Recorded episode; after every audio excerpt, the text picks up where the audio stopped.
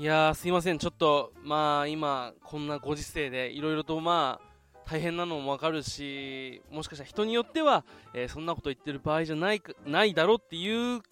方がいるかもしれないですけどちょっと今日だけはぜひ許してほしいなと思うんですけれどもなんとですねえー、卓球混合ダブルス日本の伊藤水谷ペアが中国、えー、主審劉志文ペアを破って金メダルを取りました。いやす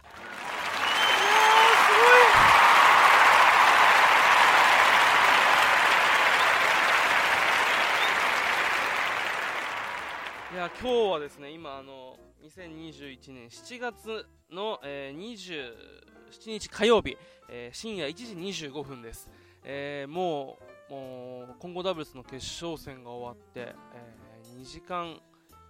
以上経ってるんですけれどもまだ興奮冷めやらぬというか本当にもう夢のような気分でですねあのツイッターでこうもうトレンドがもう卓球の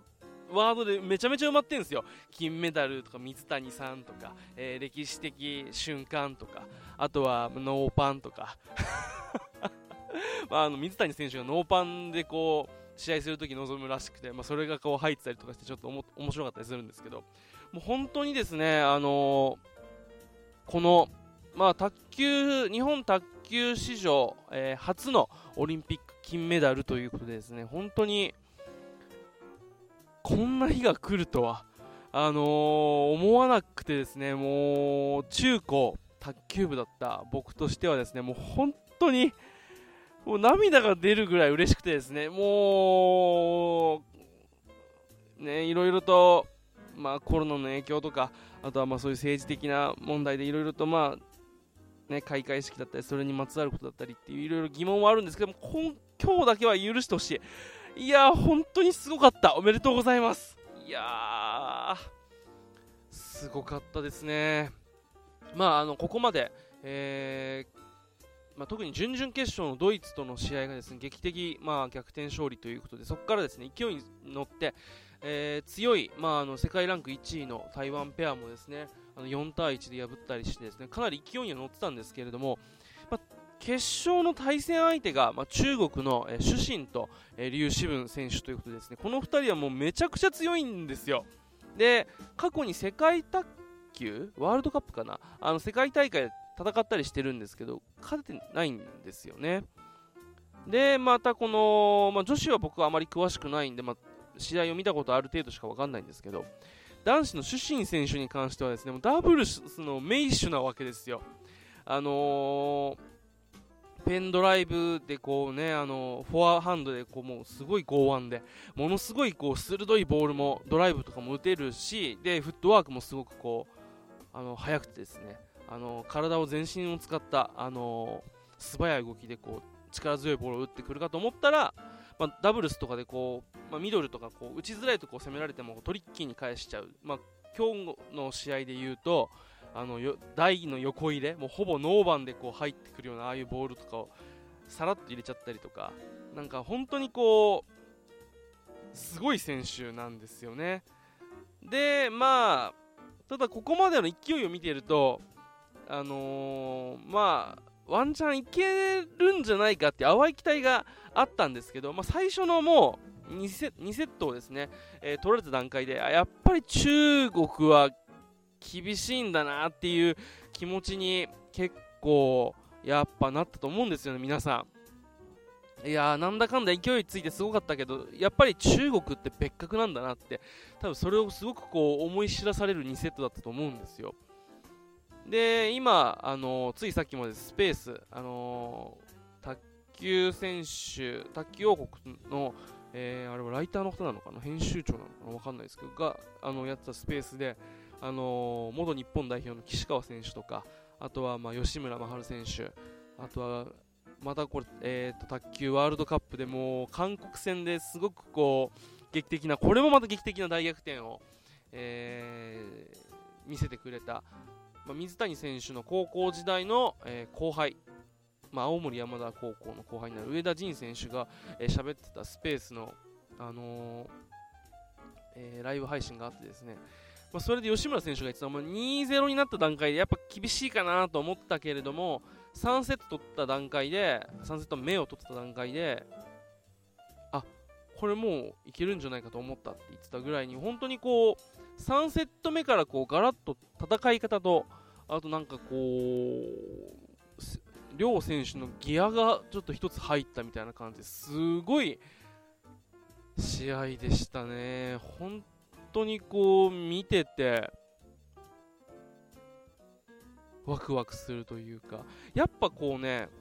今までこう、まあ、水谷選手、岸川選手とか、まあ、そこら辺の、あのー、なんて言うんだろう、ネクストジェネレーションというか、新しい、こう、強い、今の現代日本卓球、男子卓球の礎となるような新しい、こう、世界にあの通用する選手が出てきたときに、だんだんだんだんこう今強い選手出てきてるじゃないですか。で、あと一歩、中国を追い詰めた選手ってやっぱ結構やっぱいるわけですよ。いるんだけれども、追い詰められても最終的に勝つのがやっぱ中国選手なわけなんですよね。だからこそ、まあ、あの本当に最強のこう国であり、まあ、あの卓球王国なわけなんですよ。なので、まあ、どなたかがどなたかがこうつぶやいてたんですけど、まあ本当にがっかりしないためにもうどっかあまりこう期待をしない心持ちで試合を見てた気がするんですよね。で、まあ2ゲーム取られて、あ、やっぱりなと。うん、あのいけるかと思ったけれども、やっぱり、やっぱ中国には勝てないよなっていう思いだったんですけど、これがね、本当にこ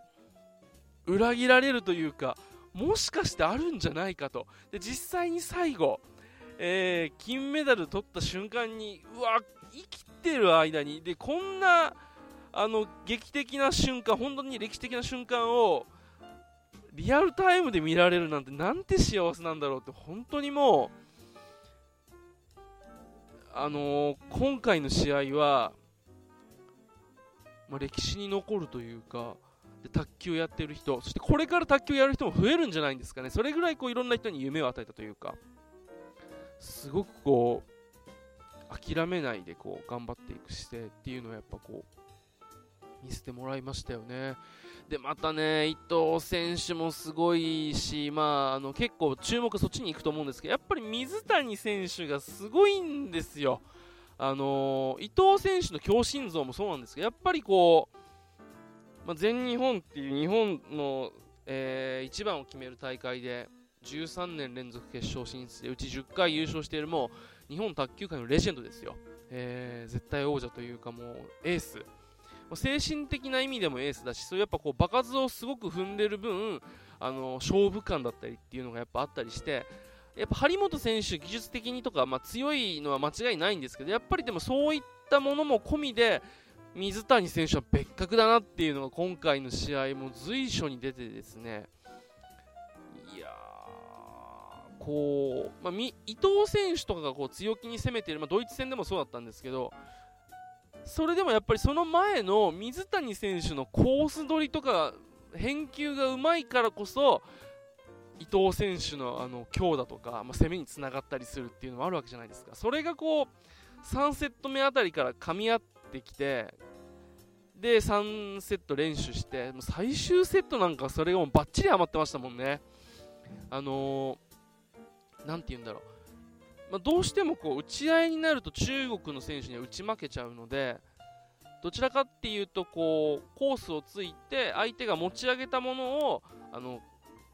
一撃で仕留めるじゃないけど、まあ、強打で決めていくみたいな感じがこう光っててですね水谷選手があんなに速いこうラリー展開の中でもう的確にコースをついていってこうねノータッチで抜くシーンとかも結構ありましたもんね、主審選手の。あれもすごいですよね。ただあれがこう読まれたりすると、こう、ね、あのめっちゃすごいフットワークで飛んできて、でギュンギュン曲がるドライブを打ってくると思うんですけど、それをこうコースを逆つくことによって、次のまた一手がこう軽々しく動けなくなったりするわけじゃないですか。っていうのも込みで、まあ、水谷選手が作ったしっかりとした土台の上に伊藤選手がもうあの強心臓でこうバンバン打っていくと。もう最終セットのね、0対6あ6対0の時のあのバックのあの、まあ、フォアフォ相手のフォアハンド、まあ、主審選手のフォアハンド側に抜けていくこう、ね、フリックっていうか、まあ、チキータ。あれはもう鬼ですよね。いやーすごい。もうだってノータッチでしたもんね。反応もできてなくて。でその後のまた7対0の時の水谷選手のですね、あの、まあ、止まるようなあれをなんていうのストップじゃないけどストップブロックっていうんですかね。なんかこうそういうボールを決めた後だからやっぱこうガンガンこう攻めて攻めてっていうかと思いきやちょっとこう前に落とすような感じでボールをあのこう威力を殺してこうちょっと手前に相手のコートの手前に落とすような感じのブロックとかをしたりしてですね。ガンガン攻めてるんだけどめちゃくちゃ冷静っていう。で相手はさっきのこの抜かれたのがこう頭にあるからどうしても台から離れると。その分前が空くからそこの前の隙を作って相手がつないでちょっと浮いたところをまた伊藤選手がスマッシュみたいな感じでもう本当にすごかったですね。いやでねあのー、今まで逆転してこう見せてきた、まあ、ペアだけあって逆にこう最終セット、まあ、大差で、あのー、リードはしてるんですけど、あのー、これがまた、まあ、相手は最強の中国なわけですからこれ逆転されたらどうしようって本当にね手に汗握りながら本当にもう見てるこっちが心臓ドキドキしながら見てたんですよね。したら案の定やっぱりこう底力があるというかあと3点。2点1点がめちゃくちゃ遠くてですね。これがやっぱりこう明らかにリードしてるのはこっちで日本で。であと2点取ればもう勝ちなのにそれでもその2点が遠くてこのまま逆転されてしまうんではないかっていうプレッシャーを与えるこの中国のやっぱり本当に揺るがない強さ。でもやっぱり今回の日本は一味も二味も違いましたね。やっぱこう最後まで攻めの姿勢を崩さずにで最後決めてはやっぱりあの伊藤選手の、まあ、ロングサーブというか、ね、あの上回転系ですかねのあのロングサービスでこうサービスエースっていうも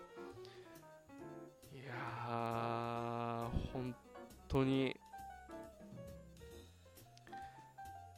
今数時間経ってもこう興奮冷めやらぬというかこうつい熱くなってしまうぐらい素晴らしい試合だったんですけどやっぱりですね、あのー、これはまあ僕みたいな、えー、卓球経験の、まあ、普通の一般人もしくは卓球を全然知らない人も同じようでですねましてやこうやっぱ選手現役選手なんかも本当にこう我がことのようにというかもうみんなやっぱこう興奮が冷めないというかなんかこういろいろ熱く至るところで、まあ、それはあのー、まあ、ツイッターでの、まあ、文文字としての、えー、コメントだったりさっき言ったスペースの、まあ、音声配信だったりっていう形至るところでですねあのいろんな選手が語っていてそれだけで本当にこうものすごくまあ卓球界ひいてはまあ大きく見てこう、ね、日本のスポーツ界というか本当に快挙ですから意義があっもう本当に大きい意味のある金メダルだったなと思って本当にね